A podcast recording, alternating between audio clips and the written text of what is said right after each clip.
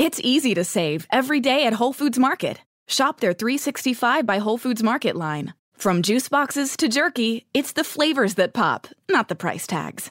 With thousands of items store wide, you'll find awesomeness on every aisle.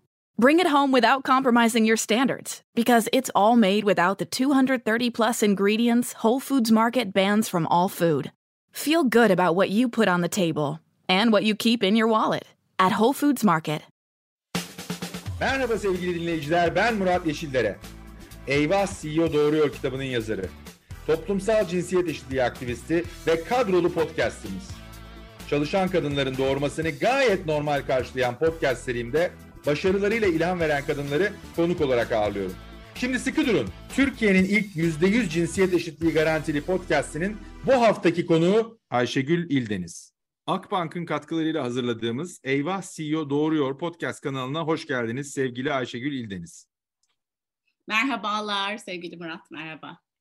Ee, Ayşegül, e, zannediyorum e, teknoloji, inovasyon, geleceği e, bugün konuşmamız en doğrusu olacak. Çünkü e, toplumsal cinsiyet eşitliğinin e, ya da eşitsizliğinin aşılması ve toplumsal cinsiyet eşitliğine varılması noktasındaki mücadele aslında teknolojiden geçiyor, inovasyondan geçiyor ve e, kadının e, gelecekte farklı bir şekilde algılanmasından geçiyor. Ama senle sohbete başlarken aslında biraz daha geniş bir perspektiften e, başlamayı arzu ediyorum. Bu podcast kanalında da birkaç kez bunu dile getirdik. E, biz şu anda sadece kadın erkek toplumsal cinsiyet eşitliği etrafında konuşuyoruz ama çeşitlilik diye baktığımızda e, nesilden mezhebe, cinsel eğilimden eğitime, yaşa kadar varan çok geniş bir perspektif aslında konuşuyor olmamız lazım ve bunların her birindeki geniş bakış ve çeşitliliğin çok önemi olduğunu düşünüyorum ve özellikle de bunu inovasyona giden yolculukta da ben önemsiyorum. Bu çerçevede bir pas atayım sana ve buradan başlayalım istersen. Tabii ki olur. Yani benim e, en temel inançlarımdan bir tanesi inovasyonun olması için çeşitlilik gerekiyor. Yani birbirine benzeyen, aynı backgroundlardan gelen, aynı şehirlerde büyümüş, aynı okullara gitmiş, aynı şekilde düşünen, insanların farklı bir şeyler yaratması zor bir şey. Yani bir şekilde birbirine hiç benzemeyen ve bütün dünyadaki herkese hitap edebilen ürünler yaratacaksak ve onlar için bir şey yapmaya çalışacaksak o zaman o çeşitliliği kucaklayan insanların bunu yapması gerekiyor. Ee, Silikon Vadisi'nde e, bunu gördüm ben. Bizim teknoloji sektörü de biraz öyledir. Yani her ülkeden, her e, birbirine benzemez insanların aslında tek ortak yönünün inovasyon olduğu, gelecek düşü olduğu bir sektördür bizim teknoloji sektörü. O bağlamda farklı düşünmeyi kabul edebilen insanlar ancak bence inovatif olabilirler. Zaten teknoloji başka türlü olmuyor biliyorsun. Yani geleceği e, düşünmek gerekiyor ve başka hiç kimsenin düşlemediği şeyleri düşlemek gerekiyor. Bu noktada tabii yani e, kadın olmazsa olmaz ama kadının dışında aynı senin dediğin gibi e, farklı ülkelerden, farklı şehirlerden, farklı eğitim seviyelerinden, farklı demografilerden insanların e, ancak bir araya geldiği zaman çok ilginç ve e, inovatif şeyler ortaya çıkar diye e, inanıyorum. Ee, Ayşegül ben ilk senden duymuştum Silikon Vadisi e, senin yolculuğunun başlarında. E, o zaman bir sohbetimizde demiştin ki e, Silikon Vadisi'nde ilk gördüğüm, öğrendiğim şeylerden bir tanesi e, iki tane şirket batırmayana burada e, saygılı gözlerle bakmıyorlar. E, aslında bu da birazcık bu e, çeşitlilik, görmüştük, geçirmiştik, farklı perspektiften dünyaya bakmayı bilmek ve özellikle de o yılmazlık diyoruz ya, o yılmazlığı da gösterebiliyor olmakla bağlantılı. E, bizi dinleyenler açısından e, Ayşegül İldeniz, e, Türkiye'deki teknoloji alanında özellikle uluslararası arenadaki en üst düzey yöneticilerden bir tanesi. E, eğer yanlışsam beni düzelt ama Intel'in en tepe altı koltuğundan bir tanesine oturdu ve en önemlisi de yeni teknolojiler e, bölümünün başındaydı ki o zaman bunun içinde giyilebilir teknolojiler gibi çok e, yaratıcı, enteresan bölümler de vardı. Biraz o Silikon Vadisi yolculuğundan bize bahset lütfen. Yani bu bahsettiğim görmüştük, geçirmiştik, başaramamıştık. E, hafta sonu e, Ariane Huffington'ın bir kotasyonunu biz paylaştık e, kendi Instagram kanalımızdan Egon Zender olarak diyor ki başarısızlığın başarının parçası olduğunu anladığınızda aslında ileriye doğru gitmiş oluyorsunuz. Yani başarısızlıkla başarı aslında iki uçta ekstrem şeyler değil. Biri birisinin içinde olan bir şey. E, bu anlamda neler paylaşmak istersin podcast dinleyicilerimizle? Evet, şimdi şöyle aslında başarısızlık değil yücelttiğim şey benim orada. Benim yücelttiğim şey risk alabilme yeteneği bir, iki büyük düşünebilme yeteneği. Yani bu e, Amerikalılara özgü bir şey mi ama hani büyük düşünün e, hani think big or go home diye bir laf vardır. Onun e, yüceltmesini yapıyorum açıkçası ben. Bu incremental yani yüzde üç büyüyeceğiz, on büyüyeceğiz, beş buçuk büyüyeceğiz değil. Yüzde yüz nasıl büyüyeceğiz? On katına nasıl çıkacağız? Dünyanın en iyi şirketi nasıl olacağız? Hiç kimsenin düşünmediği 8 milyar insana hizmet edecek bir ürün nasıl yapacağız düşüncesini yüceltmek. Şimdi Biliyoruz ki istatistiklere göre herhangi bir girişim, yepyeni sıfırdan yapılan bir şeyin e, başarısız olma şansı çok yüksek. Yani aslında başarılı olma şansı yüzde bir, on milyonda bir her neyse e, girişime göre. Ama bunun e, getirisi de aynı oranda çok yüksek oluyor. Ben aslında ondan bahsediyorum burada.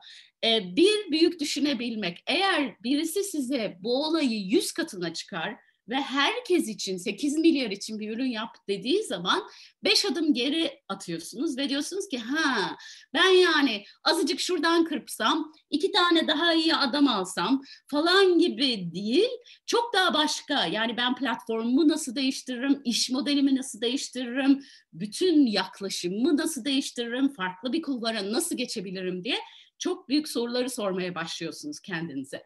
Yani hem kendi limitlerinizi birazcık zorluyorsunuz hem de etrafınıza çok daha büyük bir mercekle bakmaya çalışıyorsunuz.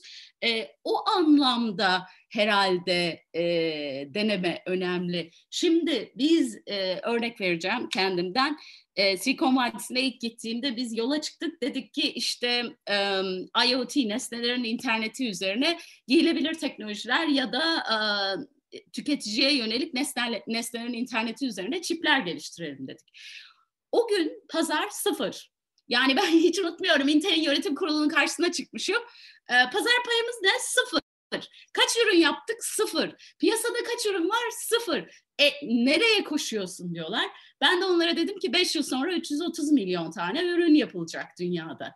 Bugün 2021 yılında 550 milyon tane içinde akıllı herhangi bir şey olan ürün satıldı dünyada. Hiç şeylere girmiyorum bile. İçinde algoritma ya da mikro işlemci olan 12 ile 16 milyar adet akıllı şeye hiç girmiyorum bile. Onlar da var zaten. O anlamda biz sıfır olan bir pazarı nasıl 500 yaparız, 300 yaparız diye yola çıktık. Um, ve bazı şeylerde çok başarısız olduk ama bazı şeylerde de inanılmaz bir devrim yaptık. Yani o mikro işlemcinin içine ya da herhangi bir e, sensörün içine neural networks dediğimiz yani kullanıcı hakkında bilgi toplayan bir akıl yerleştirdik bunun içine. Şimdi bunun bin çeşidini görüyorsunuz. Yok ben konuşurken beni dinleyen araç görüyorsunuz. Efendim işte e, otonom bir şekilde ilerlerken etrafındaki bütün görsel, vizüel bilgiyi toparlayan LiDAR görüyorsunuz. Onun içinde çip var. Yani sabaha kadar anlatabileceğim çok ilginç e, uygulamaları görüyorsunuz. Bunun çok en temellerini biz işte 2013-2014 yıllarında oturduk yol haritasında hep beraber böyle çılgın mı çılgın ve hiç birbirine benzemeyen bir takımla birlikte deminki çeşitlilik e, şeyimden bahsediyorum açıkçası. Çok farklı sektörlerden ama hepsi vizyoner ve hepsinin derdi e, gelecek 10 yılı 20 yılı dizayn etmek olan insanlarla birlikte yaptık. Yani e, dediğim gibi bugün bir şeyin olmuyor olma, olması yarın muhteşem şeyler düşleyemeyeceğiniz anlamına gelmiyor. O kadar zengin bir e, şey paylaşım yaptın ki hani neresinden ele alıp da devam etsem bilmiyorum ama e, en son bıraktığın yerden biraz devam edip o kısmı istersen bağlayalım. E, çünkü o çeşitlilik olduğunda aslında e, birbirine soru sorma, hesap sorma, sorgulama ve onun çerçevesinde de demin bahsettiğin sınırları zorlama ve yeni fikirlerin çıkması beraberinde geliyor. Yani o anlamda da çeşitliliğin e, bu bahsettiğimiz inovasyon ve yeni şeylerin oluşmasında çok büyük katkısı var. Bir de e, hani geleceği tasarlamayı dert etmiş diyorsun. O dert edenler, mesele edenler hatta ben rahatsız insanlar diyorum aslında dünyayı değiştiren insanlar. Yani bir şeyleri kendine mesele etmekte çok çok önemli o çerçevede e, bakıldığında. E, ben birazcık daha hani e, dibine doğru gitmek istediğim taraf da e, bu demin bahsettiğin e, o bizi zaman zaman sınırlayan bilinçsiz ön yargılarımız. Yani hani yapılmamış bir şeyden bahsediyorsun, pazarda karşılığı olmayan bir şeyden bahsediyorsun. Bunu öncelikle inanıp yönetim kurulunun karşısına çıkmak, ondan sonra da yönetim kurulunda bunu ikna etmek. Evet. Şimdi iki tarafında bilinçsiz ön yargıları var. Bilinçsiz ön yargıları birazcık o anlamda detaylandırmayı, derinleştirmeyi şunun için istiyorum. Çünkü e, bizim çeşitlilik veya toplumsal cinsiyet eşitliğinin önündeki en büyük engelde bilinçsiz ön yargılar. Yani birçok şeyleri bize öyle gösterildiği, öğretildiği ya da beynimiz amigdala bize öyle hükmettiği için kabul ediyoruz. Ee, bize o konuda belki şöyle yardımcı olabilirsin bir açılım sağlamak adına. Sen kendi yolculuğunda hem ikna olmak hem de ikna etmekte bu ön yargıları nasıl aşmayı başardın kendi tarafında bu yapılmamışın peşinden giderken? Hmm, zor bir soru. Şimdi yani bir benim bir yaklaşımım var. Onu paylaşayım. Ama tabii ben nasıl buraya geldim daha çok derin bir soru. Onun yanıtını bilmiyorum. Düşünmek lazım. Yani benim yaklaşımım şu. Bakın ben yıllarca Orta Doğu Afrika'da iş yaptım. Bölge başkanıydım. Ve e, adımı duyarlar. Hep şey diye düşünürlermiş. Bir kadın olduğum belli de herhalde derlermiş böyle 70 küsur yaşlarında çok oturaklı kızgın bir teyze gelecek karşımıza. Kaşları çatık, eli sopalı. Sonra beni tanıyanlar bilir böyle koskoca bir gülümsemem vardır. Ee, insanlarla buluşmayı, konuşmayı çok severim. Hep de aman tanrım bu kadar genç bir kadın bir de gülüyor.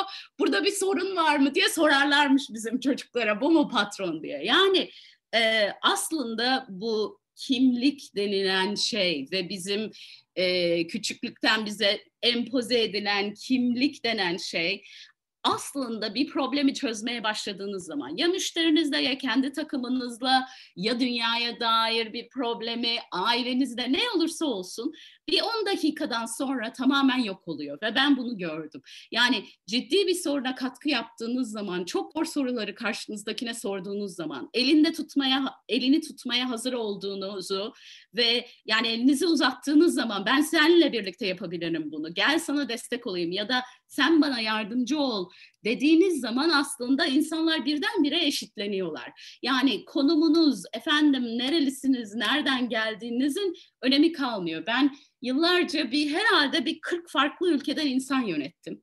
Öyle diyebilirim. Yani Kenyalısından Finlandiyalısına kadar her çeşit um, insan benim e, takımlarımda yer aldılar. Ve e, o anlamda bunu hiç durmadan gördüm. Yani yeni dünyanın aslında yönetim stili de bu. Katmanlardan arındırılmış.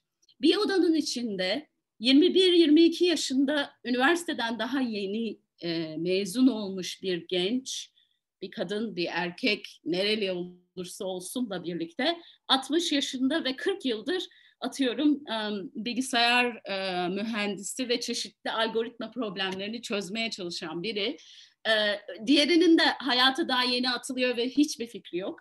Ama ikisi aynı odada bir araya geldikleri zaman teker teker yaptıkları sonuçtan çok daha iyi sonuçlar alabildiklerini defaten gördüğüm için yeni dünyanın sistemi aslında atik yönetim işte agile e, sistemler diye bir şey işte Google da bunu kullanıyor. Silikon Vadisi'ndeki bir sürü şirket de bunu kullanıyor. Silikon Vadisi'nde özellikle bu katmansız hiyerarşilerden e, arındırılmış yönetim sistemi çok popüler. İşte Google'dan bildiğiniz bütün şirketlere kadar aslında proje bazında iş yapılmaya geçildi. Yani işte yukarıdaki patron takın bunu yapın falan değil. En parlak ve e, katkısı olabilecek ama özellikle de deneyimi olması gerekmeyen çok farklı e, backgroundlardan insanlar bir araya geliyor ve diyorlar ki biz bir takım olarak bunu yapabiliriz. Benim e, kendi metodolojim, sistemim aynen böyle. Yani problemi çok farklı açılardan ele alabileceğini, birbirine benzemeyen insanları bir araya getiririm.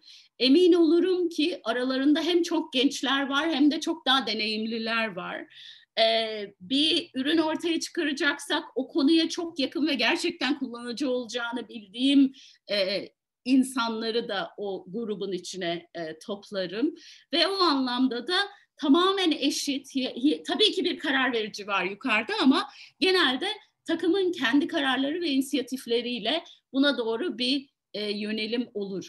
Bu anlamda e, çağdaş dünyada bence bu kimlik meselesi şu anda pek önemli. İşte bu milliyetçilik, heyecan, e, biz kimiz üzerine bütün dünya sadece Türkiye değil Batı'da da e, dünyanın farklı yerlerinde de çok bir böyle yani özdeşleşmek üzerine kafa patlatıyor insanlar ama e, ben büyük bir gülümsemeyle izliyorum bunu. Yani dediğim gibi 10 dakika sonra herhangi bir ortamda oturduğunuz zaman bu kimliklerden sıyrılıyor ve her beyninizin kapasitesi öne çıkıyor. Yani IQ'nuz neyse, bir konuya bakış açınız neyse artık onunla konuşmaya başlıyorsunuz ve yaptığınız iş önemli dünyada. Yani e, kaç yıl nerede o öyle eski sistemde işte ben 45 yıl bilmem nerede falan işi yaptım onun için değerliyim diye bir şey yok. Kimsenin düşünmediği şeyleri düşünebiliyorsanız çok değerlisiniz.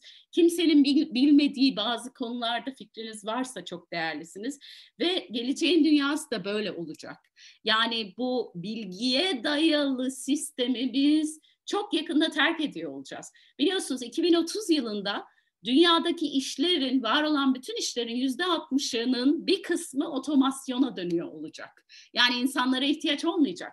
Bilgisayarlar zaten oteme olabilecek bütün işleri hallediyor olacaklar. O zaman önemli olan yaratıcılık olacak, muhakeme yeteneği olacak, e, yönetebilme yeteneği olacak. Daha doğrusu bizi insan yapan yani bildiğimiz o yaratıcılıkla muhakeme denen şeyin bir kombinasyonu, içgüdünün bir dışa vurumunun önemli olacağı bir gelecek bizi bekliyor. O anlamda da bence ilerideki gelecekte bu kimlikler e, biraz rafa kalkacak ya da kalkması gerekiyor diye e, heyecanla e, düşünüyorum açıkçası. Ayşegül gene harika, zengin bir açık büfe. Hani gene neresinden e, girsem, nerelere dokunsam bilemiyorum ama e, önce bir aslında benim tespitim sen söylemedin. Sen senin söylediğini şöyle ben bağlantılandırmak da istiyorum. Aslında bu kimlikler o demin bahsettiğin e, kapabilitenin olmamasının arkasında saklanmak için de çok faydalı. Yani bir kimliğin, bir ideolojinin, bir şeyin parçası çok olarak. Değil mi? Çok doğru. Çok doğru. Harika teşhis. Kesinlikle öyle. Peki e, buradan da hani hazır seni bulmuşken benim e, arasında gidip geldiğim bir şey de sana sormak istiyorum. Bir taraftan senin ifade ettiğin gibi teknoloji aslında e, bu bahsettiğin farklı renkteki insanların bir araya gelmesini, ulaşımı çok kolaylaştıran, bir kolaylaştırıcı etki yapan bir e, araç. Ama öteki taraftan da hani şimdi yavaş yavaş bu pandemi sonrasında da görüyoruz ki e, çevrim içi yaptığımız etkileşim fiziksel yaptığımız etkileşim kadar henüz etki yaratmıyor. Yani dolayısıyla birazcık bir şey var. E, daha gevşek, daha zayıf e, veya belki de biz alışık olmadığımız için bunu böyle hissediyoruz. Kurulmuş ilişkileri devam ettirmek adına çevrim içi toplantılar çok iyi ama sıfırdan yeni ilişki kurmak için çevrim içi toplantılar henüz o kadar etkin değil diye düşünüyorum. Yani söylemeye çalıştım aslında ya da sana sormaya çalıştım. Sen teknolojiyi bu kolaylaştırıcı açıdan ve senin çizdiğin bu resim açısından değerlendirirsen, konumlandırırsan bu bahsettiğin süreci, gelişimi hızlandırıcı bir etkisi mi var? Yoksa pandeminin ve sonrasında yaşadıklarımıza bakarak önümüzdeki dönemde farklı bir şeyleri daha aramamız gerekecek mi?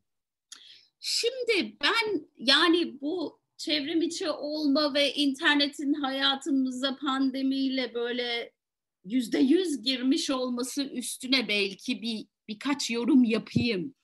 Ee, ama sonra bağlayabilir miyiz? Bakalım senin esas sorduğun çeşitlilik üzerine bir yararı olacak mı konusuna.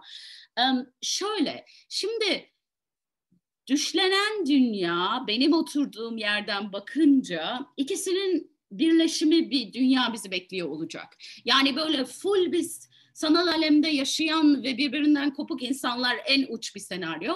Öbür senaryoda da sadece oyun oynamak için ya da atıyorum iki tane iş yapmak için interneti kullandığımız böyle iki uç bir senaryoyu düşünelim.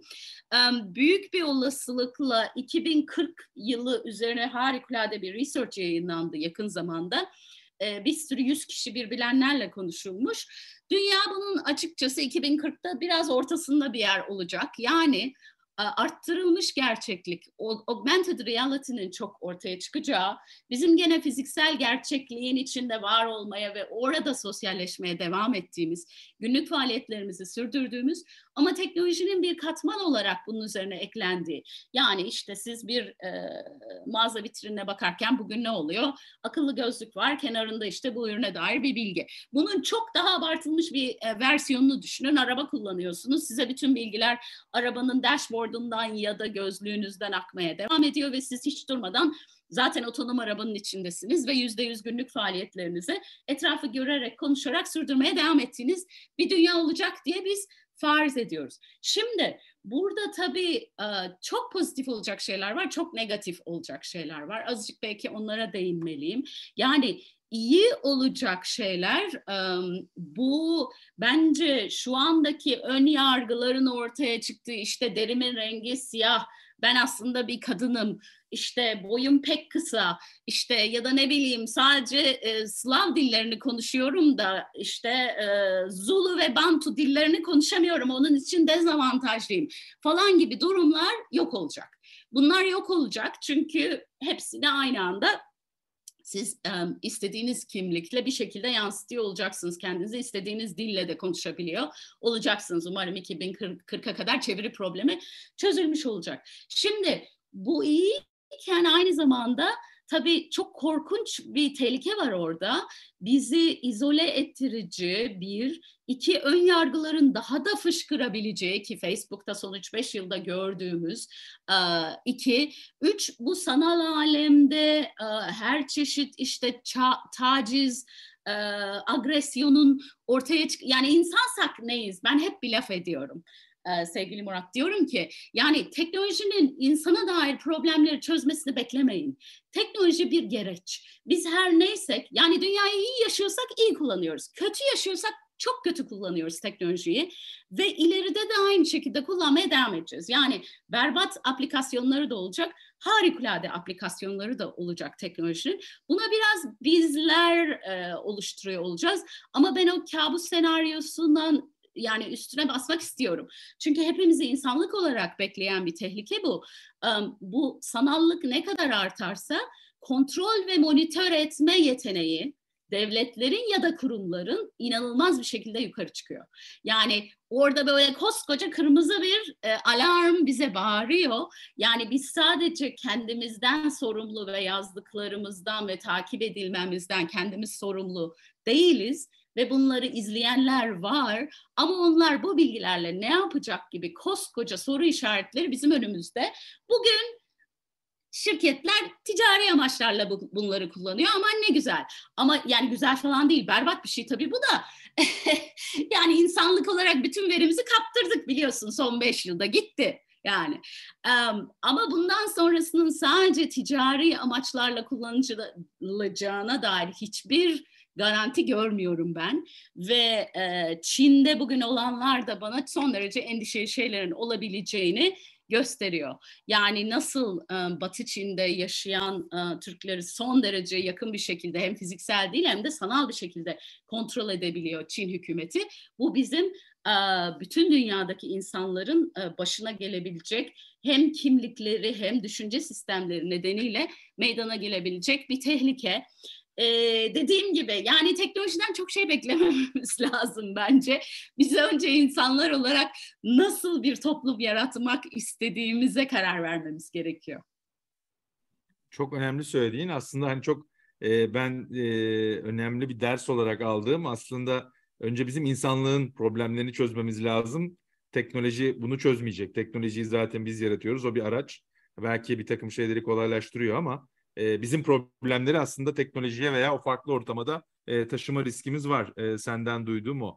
Peki e, burada e, birazcık e, vites ve yön değiştirerek biraz daha senin e, kişisel e, kariyer e, yolculuğun ve o anlamda da tecrübelerine e, değinmeyi arzu ediyorum. E, orada da e, biliyorsun e, özellikle e, kadınların e, profesyonel kariyerler içindeki camdan duvarlar, camdan tavanlarla karşılaştığı ve zaman zaman bunun da kariyer gelişimlerini yavaşlattığı hatta engellediği e, belirtiliyor. Bu anlamda hem kendi kariyerin hem de senin içinde bulunduğun ortamlar açısından Türkiye içinde ve dışında buna benzer örneklerle karşılaştın mı? Karşılaştıysan da nasıl e, aşma e, yolunda çaba gösterdin? Biraz onu konuşalım. Olur tabii ki. Yani e, birkaç şey. İkisi de tezat birbirine. Bir tanesi ben teknoloji sektörünün her zaman çok daha eşitli eşitlikçi ya da eşitleyici olduğunu düşündüm. Çünkü bu işi yapan çok fazla insan yok. Şimdi umarım daha çok vardır ve çok daha fazla artar ama en azından benim kariyerime başladığım zaman çok fazla insan yoktu. Hele kadın hiç yoktu. Ee, o bağlamda da siz etrafınızdaki insanlardan ne kadar daha iyi bilirseniz o kadar daha hızlı koşabiliyordunuz. Ve ben çok gençtim o zaman. Ee, e, işte dünyanın en genç genel müdürü olduğum, Türkiye genel müdürü olduğumda, bölge başkanı olduğumda dünyanın en genç tek kadın işte bölge başkanı oldum. Ondan sonra yeni teknolojilerin başkan yardımcısı oldum. Gene o çok e, şey bir şeydi, e, olmayan bir şeydi Intel içinde vesaire. Ama gördüm ki yani şirketin pek de umurunda değildi. Ben kadın mıymışım, işte 32 yaşındaymışım falan değil. Bu insan bir şeyler başarabiliyor mu? Onun peşindeydi. O çok güzel bir şey ve e, bana mentorluk da verdi, destek de oldu. Ve ömrüm boyunca da ondan sonrasında da e, izlediğim kariyerimde de hep böyle insanı e, bütünüyle gören ve beyninin içindekilerle değerlendiren takımların içinde yer aldım. Öyle patronlar için çalıştım. O bağlamda şanslıyım. Ama resim bu kadar pembe değil. Ee, şey anımı paylaşmak istiyorum. Yani Avrupa e, Yönetim Kurulu'na ilk girdiğim zaman, bölge başkanı olduğum zaman, ben tabii o zaman çok gencim gerçekten. Yani 30'larımın e, e, başındayım ve e, hem tek kadınım hem Orta Doğu'dan tek kadın. Yani her çeşit demografik şeye uyuyorum. Şaka gibiyim yani. Böyle hani seni tutup alsalar beni hem genç hem kadın hem Müslüman bir ülkeden geliyor. Orta Doğu Afrika Doğu Avrupa'nın herhangi bir doğusundan biri yani. Düşünebiliyor musunuz? O zaman Rus bile yok aramızda. Herkes İngiliz Alman Amerikalı. O kadar. Hepsi erkek. Hepsi 65 yaşında beyaz saçlı ben böyle odaya bir girdim aman tanrım hani insan bir iki adım böyle geri ve e, Sen tek başına bütün çeşitlilik unsurlarını tamamlamış evet, oldun. Aynen. Acayip tik atıyor Intel benim sayemde. Yönetim kuruluna. Fakat şey çok hoş tabii yani içeri girdim. Bir 8-9 ay pek sessiz çıkarmadım yani. Bayağı sessizdim. Hani dedim ki yahu ne desem hani bir, bir yanlış bir şey söyleyeceğim eminim. Bu adamlar 40 yıldır burada oturuyorlar ve eminim benden daha çok şey biliyorlar, daha iyi şey biliyorlar falan. O zaman tabii e, sevgili patronumla biz bu konuları konuştuk ve dedi ki sen burada sen olduğun için varsın ve biz seni sen olduğun için burada istiyoruz. Onlara benzeyen, benzemeni isteseydik onlara benzeyen birini alırdık dedi. Hiç onu unutmuyorum. Ama bir 9-10 ay sonra ağzımı açtım ve ondan sonra da bir daha kapamadım. Bu da çok büyük bir öğrenim. Öğrenimim de şu, biz kadınlar konuşmak için yüz kere düşünüyoruz. Erkekler sıfır düşünüyorlar. Bir şeyi yüzde elli biliyorlarsa hemen kendi nacizane hani yorumlarını böyle mansplaining diyorlar ya tam öyle bir durum var yani. Ben de şimdi bir sürü yönetim kurulu e, şeyindeyim, e, board'undayım, yönetim kurulundayım. Görüyorum küçücük bir fikirleri varsa koskoca ve çok önemli fikirlerini belirtiyorlar. Biz kadınlar da ölümüne o konuda kitap okuyup master yaptıktan sonra böyle konuşuyoruz. Yüzde yüz yirmi bilince konuşuyoruz. Tabii o arada böyle çeşitli ilginç cinsiyete dair yaklaşım farklılıkları var. Ama bir kere sesinizi çıkarmaya başladığınızda insanlar sizi dinliyor. O en büyük öğrenimim benim o yönetim kurulundan. Konuşmak ve ses güçtür ve bu gücü kaybetmemek lazım. Yani hem kadınlar hem insanlar olarak fikir sahibi olmak güç aslında orada. Yani oradaki şey kadınsınız, şusunuz, busunuz değil. Bir konuda bir fikriniz var ve onu paylaşıyorsunuz ve bu güç demek. Ondan beridir işte konuşmaya devam. Nefis. Akbank'ın katkılarıyla e, podcast dinleyicilerimizin karşısına gelen Eyvah CEO Doğruyor da bir de sıfır tolerans diye bir bölümümüz var. Bu bölüm kapsamında konuklarımıza toplumsal cinsiyet e, eşitsizliğinde sıfır tolerans gösterdikleri üç anahtar kelimeyi ya da kavramı soruyoruz. E, dinleyicilerimizle Twitter'da toplumsal cinsiyet eşitliği yolculuğunda onlar için sıfır tolerans gösterdikleri konuları sıfır tolerans hashtag ile bizimle lütfen paylaşsınlar.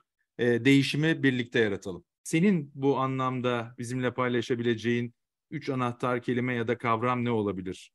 Toplumsal cinsiyet eşitliği için, o mücadele için sıfır tolerans göstermemiz gereken ya da senin gösterdiğin. Ee, birincisi agresyon. Hem sözlü hem de fiziksel olarak tabii ki. Ee, karşındakini e, tolere etmek ne kadar uçuk, farklı ve benzemeyen fikirleri olursa olsun e, karşındakine saygı gösterme zorunlu. O, o asla tolere edilemez. Etrafında öyle insan yok olmasına izin vermem hiçbir şekilde. E, ikincisi kimliği yüzünden yorum yapma konusu.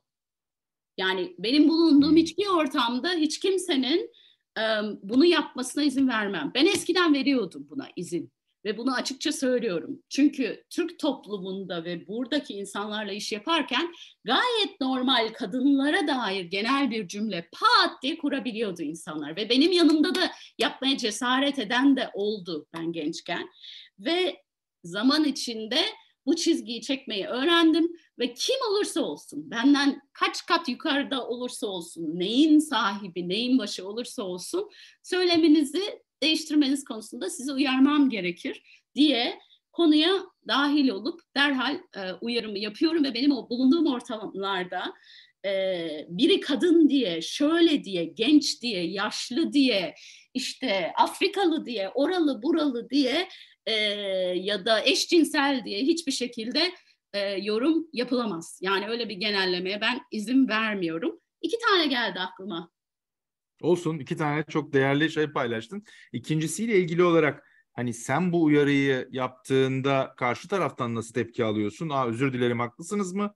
Yoksa hiçbir tepki mi vermiyor ya da karşı mı çıkıyor insanlar? Yani çok sık olduğunu zannetmiyorum ama gene Hayır, de. Tabii ki çok seyrek oluyor ama oluyor. Hala oluyor. Ee, o, o da şeyle ilgili jenerasyonel bir problem var orada e, yeni jenerasyonlarda bu e, sensitivite, duyarlılık çok yüksek ve çok daha dikkat ediyorlar. Uyarıldığı zaman da yüz kere özür dileyip kendilerine düzeltme potansiyeli yüksek ama daha büyük jenerasyonlar anlamayabiliyorlar ama tabii ki özür diliyorlar ve ona göre kendilerini düzeltiyorlar. Ee, yavaş yavaş süremizin sonuna geliyoruz ama e, bir iki konu daha var seninle hazır e, birbirimizi bulmuşken. E, Güzel şeyler konuşalım. Evet, e, bir tanesi demin de bahsettiğin gibi Türkiye'de de yurt dışında da farklı yönetim kurullarında görev aldığını almaya devam ediyorsun. E, bu anlamda da e, aldığın bu görevlerin içinde de zaman zaman insan kaynakları yetenek yönetimi politikalarında da e, o kurumların, o grupların aktif olduğunu biliyorum. Bu çerçevede bu konuştuğumuz e, çeşitlilik ve özellikle de kapsayıcılık e, tarafında e, bu şirketlerin, bu grupların farklı politika izlemeleri noktasında e, senin gözlemlediğin, getirdiğin yaratıcı ve bizi dinleyenlere örnek olacak, ilham verecek uygulamalar var mı aklına gelen? Tabii ki birçok. Ben e, yıllarca Intel'in de zaten e, kadın yöneticileri geliştirme ve destekleme programının başkanlığını da yaptım. Avrupa'da da e, Amerika'da da destek oldum. O anlamda birçok iyi uygulama var. E, onları bir kere paylaşayım. Şimdi en bu kadınların dezavantajlı duruma düştüğü e, vaziyetler promosyon almak, zam almak konularında olur bir kere bir. Kadınlar hiçbir zaman elini kaldırıp ben bunu istiyorum demez. Erkekler de sabahtan akşama kadar der. Öyle benim yani kendi çalışanlarımın yüzde doksanı bazen yüzde sekseni erkek olduğu için e, yaşadığım bir şey bu.